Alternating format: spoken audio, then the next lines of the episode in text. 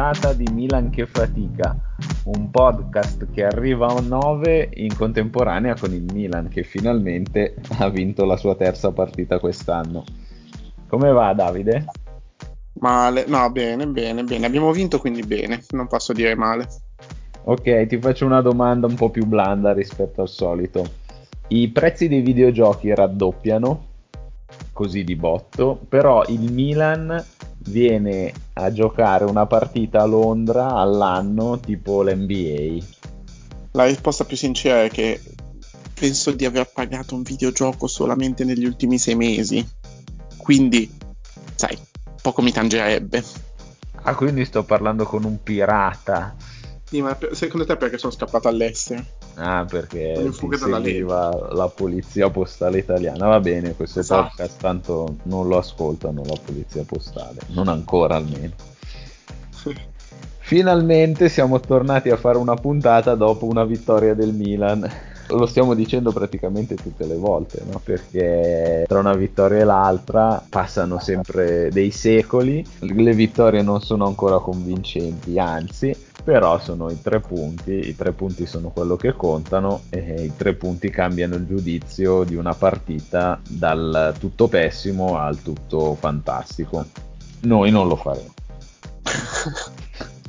Noi non cambieremo di netto così il giudizio, però mi piaceva introdurre questa vena un po' polemica rispetto ai media di sistema. Perché sei anticonformista, sei rivoluzionario.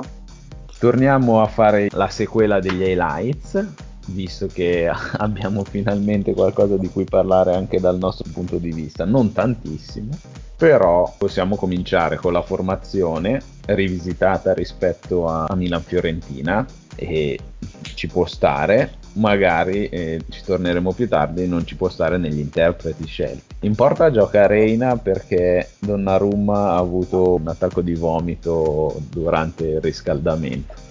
Eh, sulla sinistra Teo Hernandez che non ha più eh, ritrovato la panchina dopo essere entrato entrato nel secondo tempo nel derby sì. Romagnoli Duarte perché Musacchio era squalificato. Calabria Biglia davanti alla difesa Cialanoglu che sì Bonaventura Piontek Suso. Bonaventura dal primo minuto, Cialanoglu dal primo minuto dopo aver fatto quella prestazione orrenda contro la Fiorentina, Bennasser dopo la brutta partita con la Fiorentina in cui ha causato due rigori ci sta che trovi la panchina in favore di Biglia che ha giocato una discreta partita.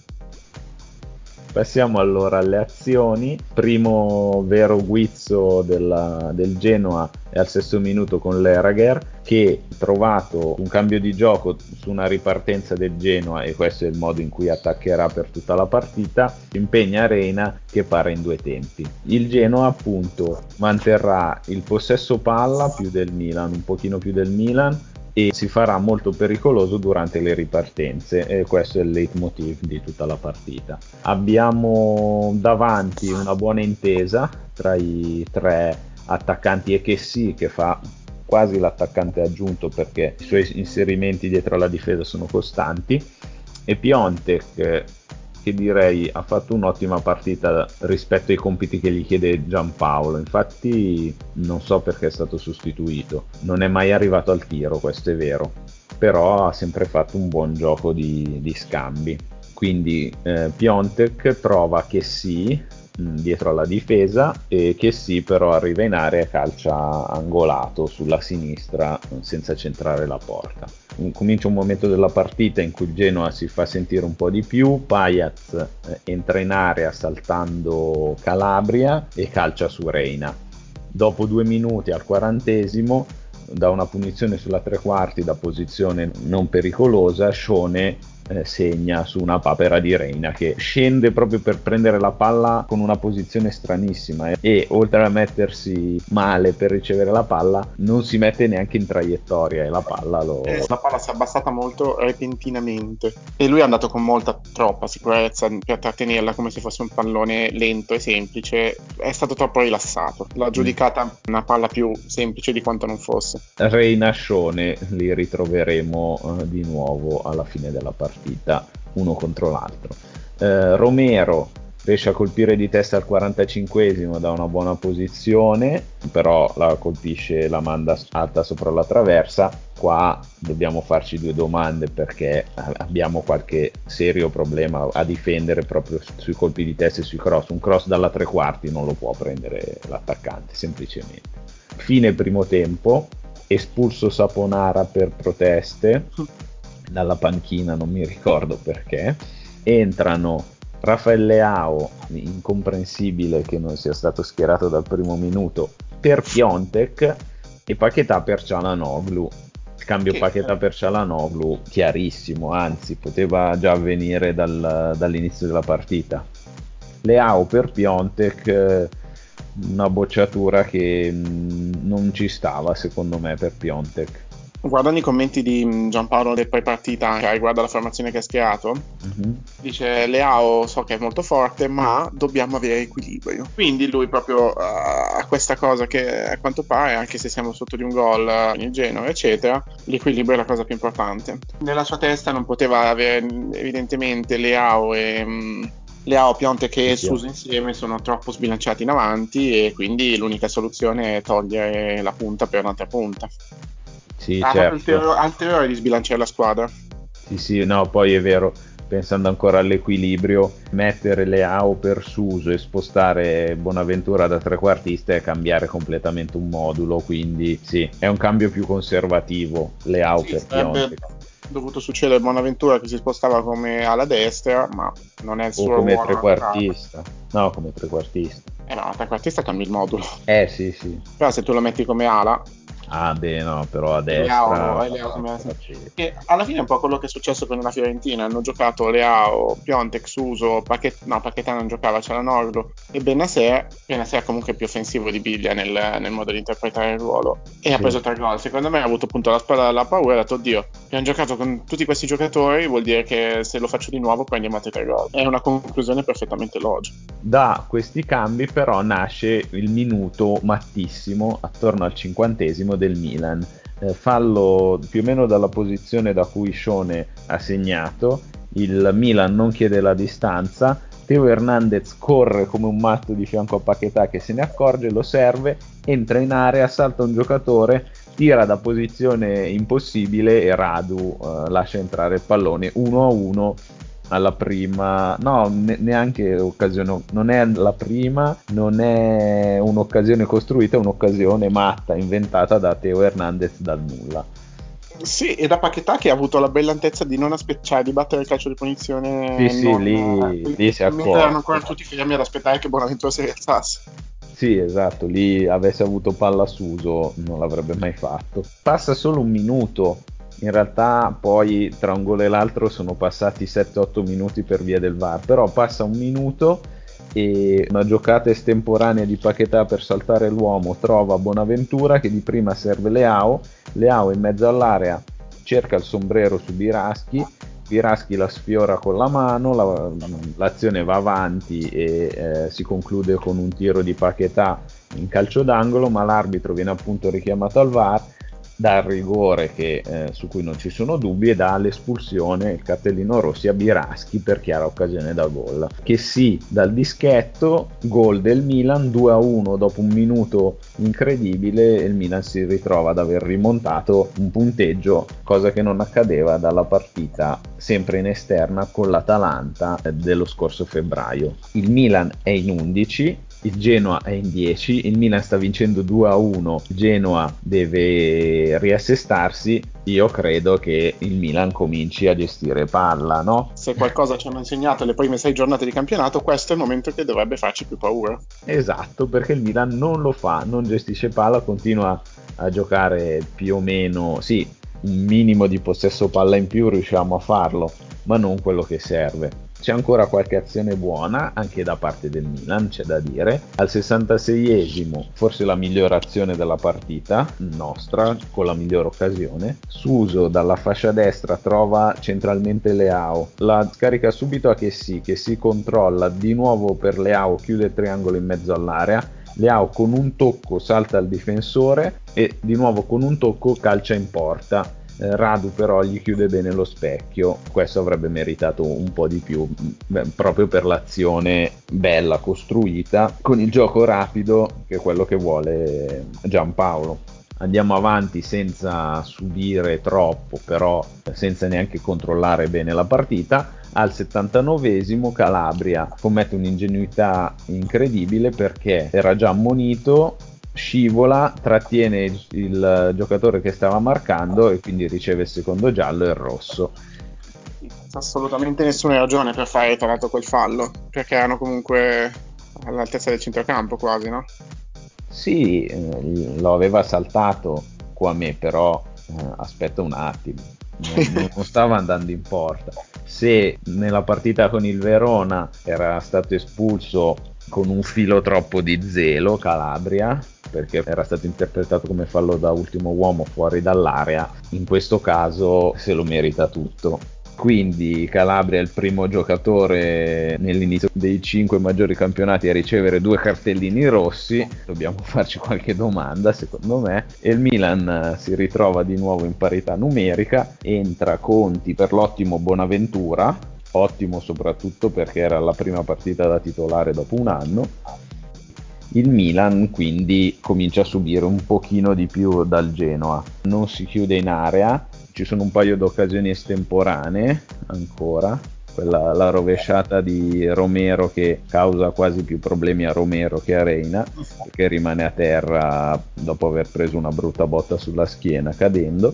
Al 92esimo Kwame viene trovato dietro alle linee del Milan e subisce fallo da Reina, o almeno è così che lo interpreta il, l'arbitro, senza consultare il VAR in questo caso. Scione va dal dischetto e quindi si rinnova il duello Shone Reina. In questo caso però Reina si distende, para un rigore calciato bene da Shone e salva il Milan, salva la vittoria del Milan e forse salva Giampaolo. 2-1 in trasferta con il Genoa, partita sofferta però portata a casa. Meno male. Io nel Meno frattempo male. ho cercato la spiegazione del perché Saponara è stato espulso Ah, è vero, non abbiamo detto, è stato espulso anche Castiglieco per proteste su questo rigore. Quindi vabbè, vabbè, è stato espulso dalla panchina almeno, e almeno ci sta, è stato espulso per proteste sul rigore, non, non ci esprimiamo per evitare polemiche, che avrebbe dovuto almeno essere riguardato al VAR. Sì, questo sì. Eh. Sapona è stato espulso, come dice calcioweb.eu, un sito molto affidabile, per cui adesso ti aggiungerò un dettaglio, e dice per non aver fermato il gioco dopo uno scontro tra due calciatori. Doveva tenerci molto, evidentemente. Cosa è successo? Sì, è vero. Si è infortunato un giocatore del Genoa, Lerager, credo. No, forse quello è accaduto nel, nel, secondo tempo quando il Genoa stava già perdendo. Comunque, un giocatore del Genoa rimane a terra dopo aver subito un colpo alla testa e l'arbitro non ferma il gioco. Bonaventura poi subisce fallo, rimane a terra, o comunque un giocatore del Milan rimane a terra. In quel caso l'arbitro ferma il gioco. E quindi Saponara diventa matto calcioweb.eu, tra i correlati a questo articolo appunto sul è stato espulso Saponara, c'è un video di fianco in cui dice il clamoroso annuncio di Ibrahimovic, vado al Genoa. Ah sì? Mentre sotto, mentre sotto la migliore notizia del mondo, incredibile Olbia, 23enne, ricoverata dopo sesso con i Barbo, ha il pene troppo grande. Cioè, quindi è, un, uh, è, un, è, una testata di parodistica, no, di parodie tipo Lercio, però dà delle notizie certe ogni tanto, bello, mi, piace, mi piacciono le due anime di questo sito. No, non so se sono parodie, credo che, ci, che, credo che, sia tutto vero. Ah, è tutto vero, no, no, no, sì. io voglio credere che questo sito abbia due anime e attenzione al collegamento pazzesco, anche il Milan ha due anime. Quali sono? L'anima, con, l'anima con in campo Leao e l'anima senza in campo Petagna, sì. No, no, no, no, non c'entrano Leao e Pionte. Giampaolo vuole che i suoi giocatori, e l'abbiamo visto anche da come schiera i titolari, vuole che i suoi giocatori giochino più vicino, più rapido, a due tocchi e che facciano movimenti tali da fornire più opzioni di passaggio al giocatore che ha possesso palla in quel momento. Abbiamo visto qualcosina di questo tipo di gioco in questa partita, infatti in eh, tre o quattro occasioni il Milan è arrivato sul fondo comunque vicino all'area e in un paio di occasioni anche al tiro, scambiando velocemente, risalendo rapidamente il campo, giocando a uno o due tocchi. L'altra anima del Milan è quella eh, di, Teo, di Teo Hernandez e di Paquetà. Loro sono, sarebbero capaci di giocare anche loro a due tocchi perché hanno una tecnica importante, una tecnica ben definita. Però spesso, al contrario di quello che vuole Giampaolo, infatti l'ha detto a inizio dell'anno, Paquetà per me è troppo brasiliano, tendono a portare la palla in possesso, in conduzione per molti metri del campo. Infatti Giampaolo l'abbiamo visto arrabbiarsi contro Teo Hernandez nel primo tempo perché eh, non, eh, non, forniva l'ampiezza che gli chiedeva Giampaolo, ma al contrario eh, risaliva il campo portando palla. Il problema è che questa seconda anima, quella po' eh, meno voluta da Giampaolo, ci ha portato i due gol alla fine perché Teo Hernandez è partito da solo, ha saltato un difensore, ha portato palla praticamente fino in porta come in un'azione da rugby e perché Paquetà ha saltato l'uomo in occasione del, del rigore innescando l'azione. Comprendo quello che vuole Giampaolo, lui è stato chiamato al Milan per impostare un certo tipo di gioco e vuole che tutti i giocatori seguano questo tipo di gioco. E ha senso quello che chiede ai suoi, ai suoi giocatori. Faccio un po' invece fatica a condividere la sua presa di posizione contro Hernandez, contro Paquetà, perché deve imparare deve riuscire a capire con un minimo di pragmatismo che azioni del genere, in que- soprattutto in questi momenti, eh, ci possono portare alla vittoria, come abbiamo visto che è successo contro il Genoa. Sì, non so, è come dici tu, mi sembra che lui sia creda tantissimo appunto nella sua nella teoria, come abbiamo detto già altre volte, e quindi se un giocatore non segue alla perfezione i suoi dettami, a meno che non si chiami Suso, non è degno di giocare perché è un gioco appunto pa- Paquetà è troppo anarchico, non dire mm-hmm. forse anarchico rispetto a, quello, a quello che gli chiede e questo non, non, gli sta bene per niente, non, non, lo accetta. Mentre dicevo al contrario, se ti chiami Suso, tutto ti è concesso perché è evidente che non va, non, non segue che, quelli che sono i principi di gioco di Giampaolo Suso. Però a lui gli viene concesso in quanto lo ritiene appunto il giocatore più in forma, più, diciamo, più, forma, più, più talentuoso. Sì, Suso riesce a nascondere un po' le due cose perché riesce a chiudere bene i triangoli, inserirsi meglio nel gioco di Giampaolo, poi però cerca anche lui di, di saltare l'uomo. Lo fa in un modo diverso, in modo eh, improficuo? A parte improficuo, sì. Non è Però, neanche una parola italiana, credo. Il problema, credo, è che lui non, non, porta avanti di tanti metri possesso palla portando palla al piede, cosa che invece fanno Hernandez e, Paquetà che non è una brutta cosa tendenzialmente, eh, non è quello che, che vuole Giampaolo dal suo gioco. Alla esatto. fine ha snaturato, ha snaturato, appunto la sua idea iniziale di squadra per accomodarsi a, a un giocatore. Sì, forse ha ricevuto anche pressioni ambientali, atmosferiche o comunque di, di, di, temperatura della panchina su cui è seduto e quindi si è reso conto che almeno deve, deve metterli in campo, anche se poi magari si, se ne lamenterà pubblicamente. La costante però che unisce queste due anime del Milan eh, sono i continui errori individuali. Il Milan non è costante né nel gioco di Giampaolo, quindi il possesso palla, uno o due tocchi alla risalita veloce del campo, né in queste conduzioni di palla ehm, portate avanti individualmente. Il Milan sbaglia tantissimo e sto parlando solamente del, del possesso offensivo fa un po' fatica anche a saltare il pressing avversario. In 11 contro 10 ha fatto fatica a trovare occasioni da gol e a mantenere, e a mantenere il possesso.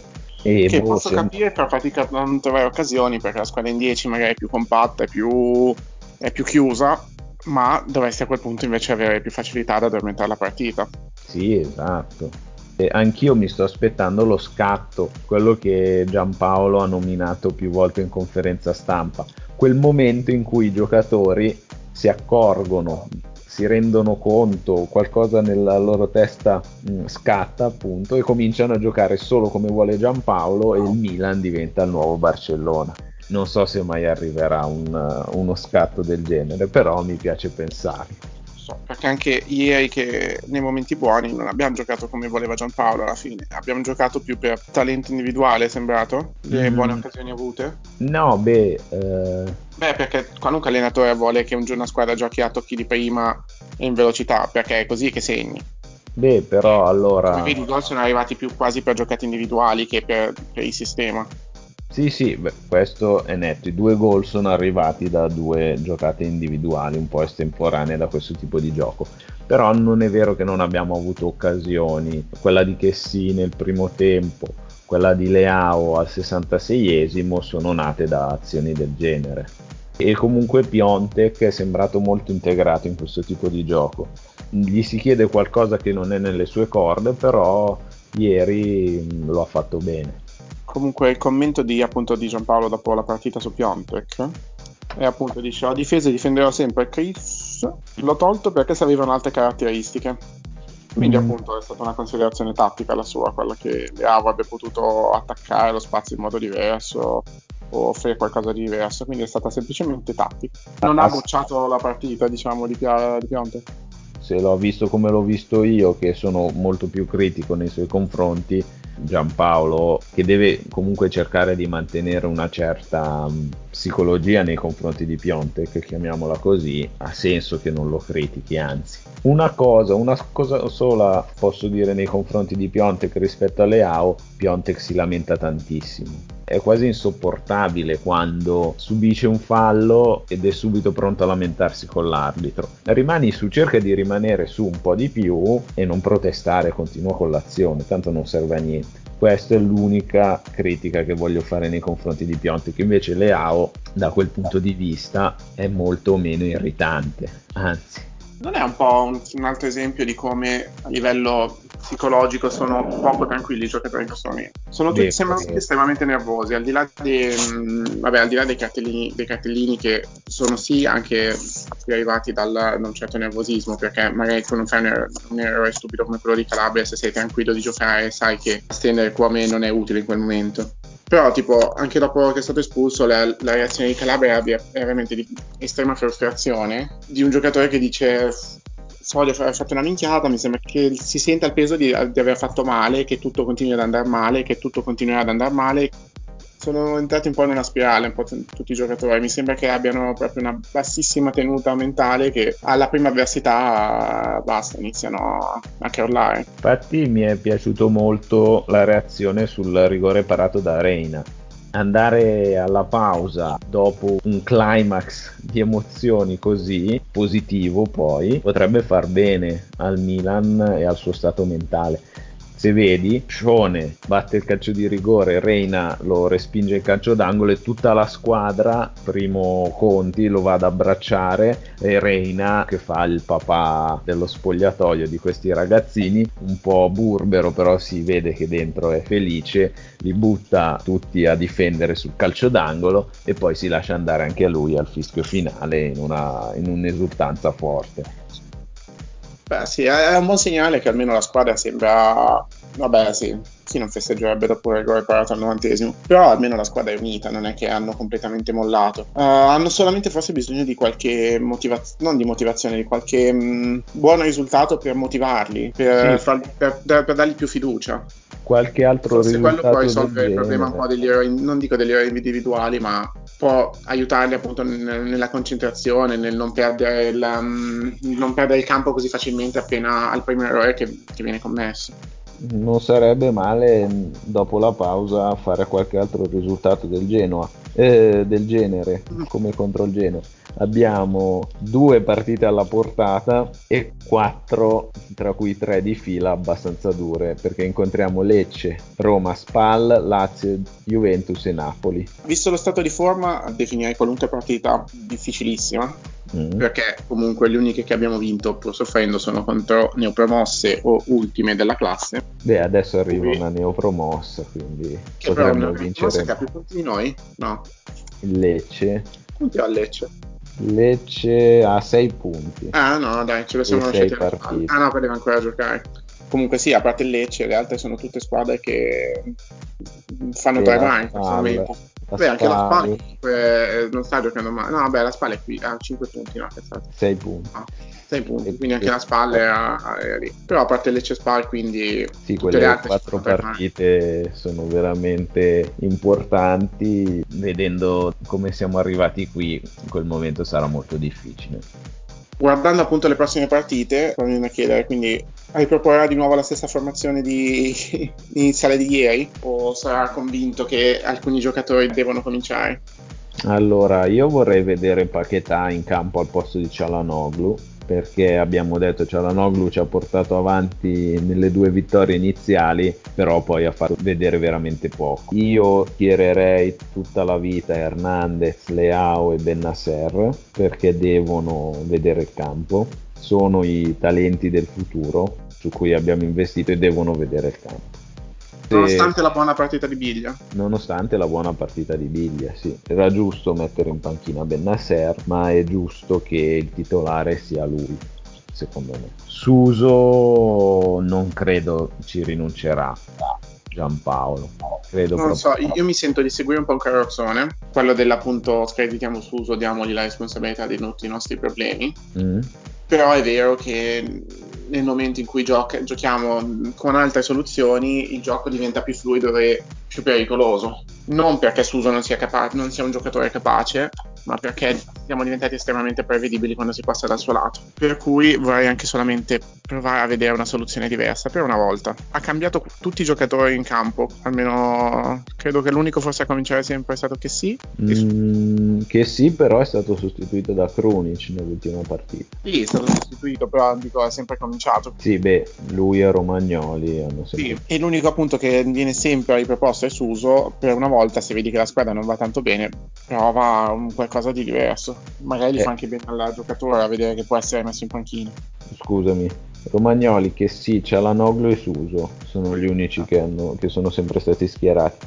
C'è qualche problema anche da questo punto di vista. Non abbiamo ancora trovato una formazione titolare. Ci sta arrivando, immagino. Ma sì. anzi, credevamo che ci fosse arrivato dopo la partita con il Torino. La con formazione, è vero, è stata riproposta uguale anche contro la Fiorentina e ha dato il risultato terrificante del, contro la Fiorentina ha ritenuto opportuno cambiare nuovamente tutto. Come dargli torto in questo caso? Sì. Il problema Quello è che vorrei lui... vedere è che un giocatore che non abbiamo ancora visto. Io, sinceramente, onestamente, non l'ho ancora visto. Credo proprio, mm, sì, non l'ho proprio visto giocare. Credo perché nei momenti in cui è entrato in campo non, non ero in grado di vedere la partita. Era Rebic. Strano che venga impiegato così poco.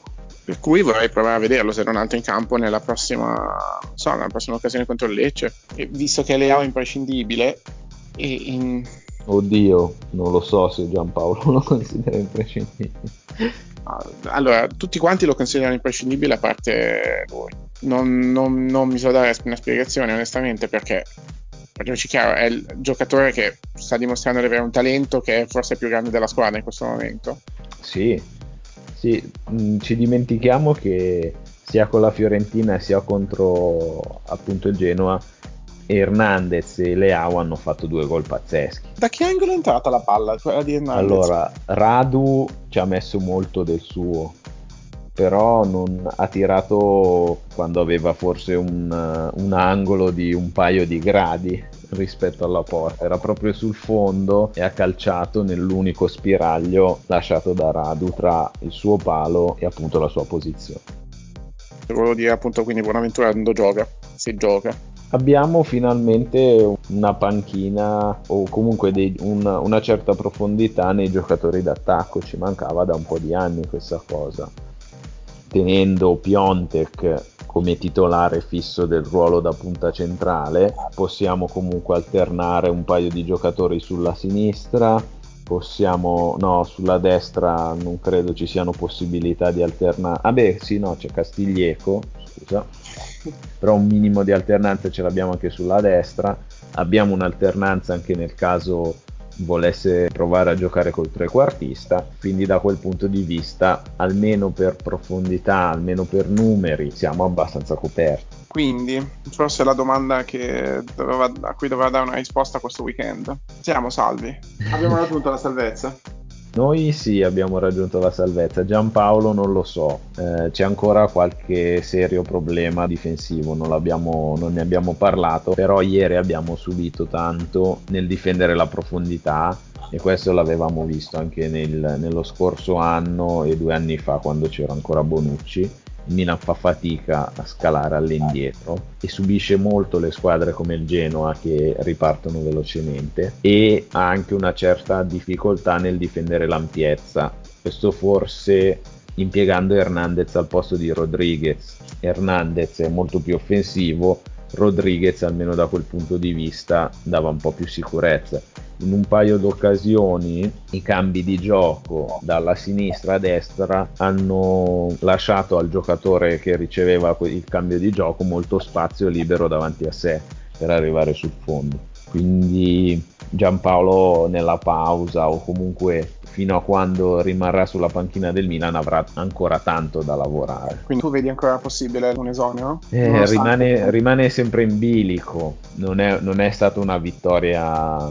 eclatante dici a pensarci è meglio, meglio, se devi cambiare allenatore cambiarlo adesso che c'è la pausa, ha tempo di sistemarsi a Milanello, non sistemarsi, cioè non eh, conoscere i giocatori perché la, molti dei titolari comunque non saranno a Milano perché avranno gli impegni con le nazionali, però almeno può iniziare a mettere a gettare delle basi con una settimana in più di tempo. Sì. È un po' sì. il rischio che comunque adesso magari strappiamo un'altra vittoria 1-0 con Lecce e poi ricominciamo a perdere tutte le partite contro squadre assai minimamente di livello.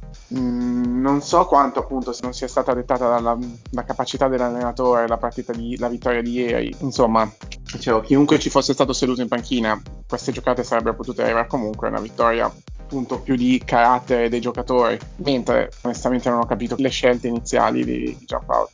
Sì, le scelte sono state un po' strane, abbiamo detto. I cambi però sono stati efficaci e diciamocelo, magari non è troppo merito di Giampaolo perché a quel punto hai lasciato fuori due giocatori così talentuosi, è ovvio che li userai, però i cambi hanno comunque fatto la differenza. Non lo so, comunque mi sembra che non si vedano ancora appunto progressi nel gioco ed è l'unica cosa che può salvare, che, che giustificherebbe secondo me dare più tempo a questo allenatore forse non ci sono alternative abbastanza a livello che mi fanno pensare, cioè di livello, alternative a cui potremmo arrivare che mi fanno dire cambiamo perché non sta funzionando. Però non, non mi sembra una, una vittoria che, di, che, dia così tanta sicurezza. Qualche possibilità che ci sia il cambio in panchina durante, questa, durante la pausa la vedo ancora. Per concludere, non abbiamo giocato bene come con il Torino, però abbiamo vinto. È più importante vincere ma giocando male o giocare bene ma perdere? In questo momento vincere, vincere assolutamente. Altrimenti, come ti ho scritto appunto in, all'intervallo, siamo in zona retrocessione. Esatto. C'è stato un momento sliding doors all'interno di questa partita cioè quando abbiamo subito gol e siamo andati all'intervallo, il podcast uh, Milan che fatica poteva avere un'altra puntata come quella dopo la Fiorentina, o forse una puntata ancora più concettuale in cui stavamo zitti tipo per 90 minuti. Invece è arrivata finalmente una rimonta. Cacchio, guarda che quasi ci spero adesso di perdere una partita male. Magari no, vabbè, no, non ci spero di perdere una partita male perché quello non lo spero mai. Ma metti che perdiamo una partita proprio male e si rimane in silenzio per 90 minuti per evidenziare tipo un minuto di silenzio per ogni minuto in cui non abbiamo fatto vedere nulla in campo. Quanto Mi stai convincendo. Bisogna solo convincere i giocatori. non, non ci vorrà molto.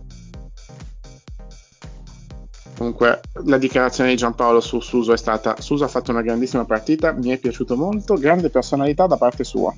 Ascolta, Suso, in Suso noi da fuori è chiaro che non lo comprendiamo, perché l'unico allenatore del Milan, e siamo già al quarto, quinto che lo allena, che non lo ha capito è stato Mihailovic Ora vuol dire che Suso mostra qualcosa agli, agli allenatori che noi non riusciamo a comprendere. È talentuoso e talentuoso.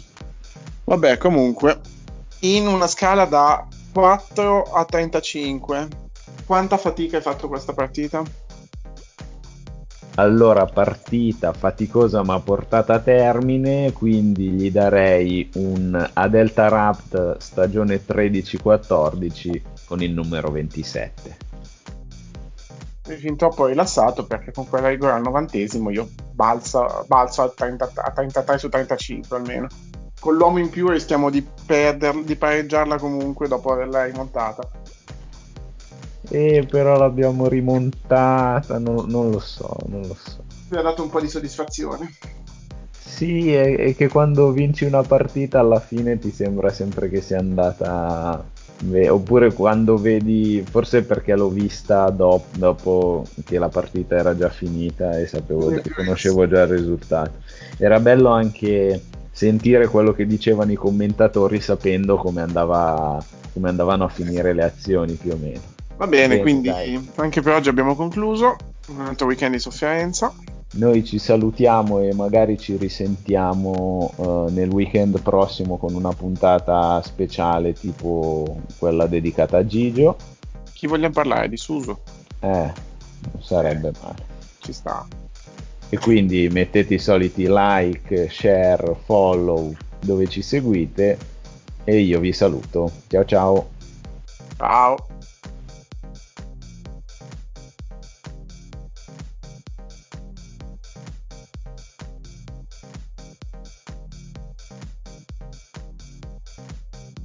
La canzone che usiamo come sottofondo e come sigla è The M Detection Mode di Kevin MacLeod.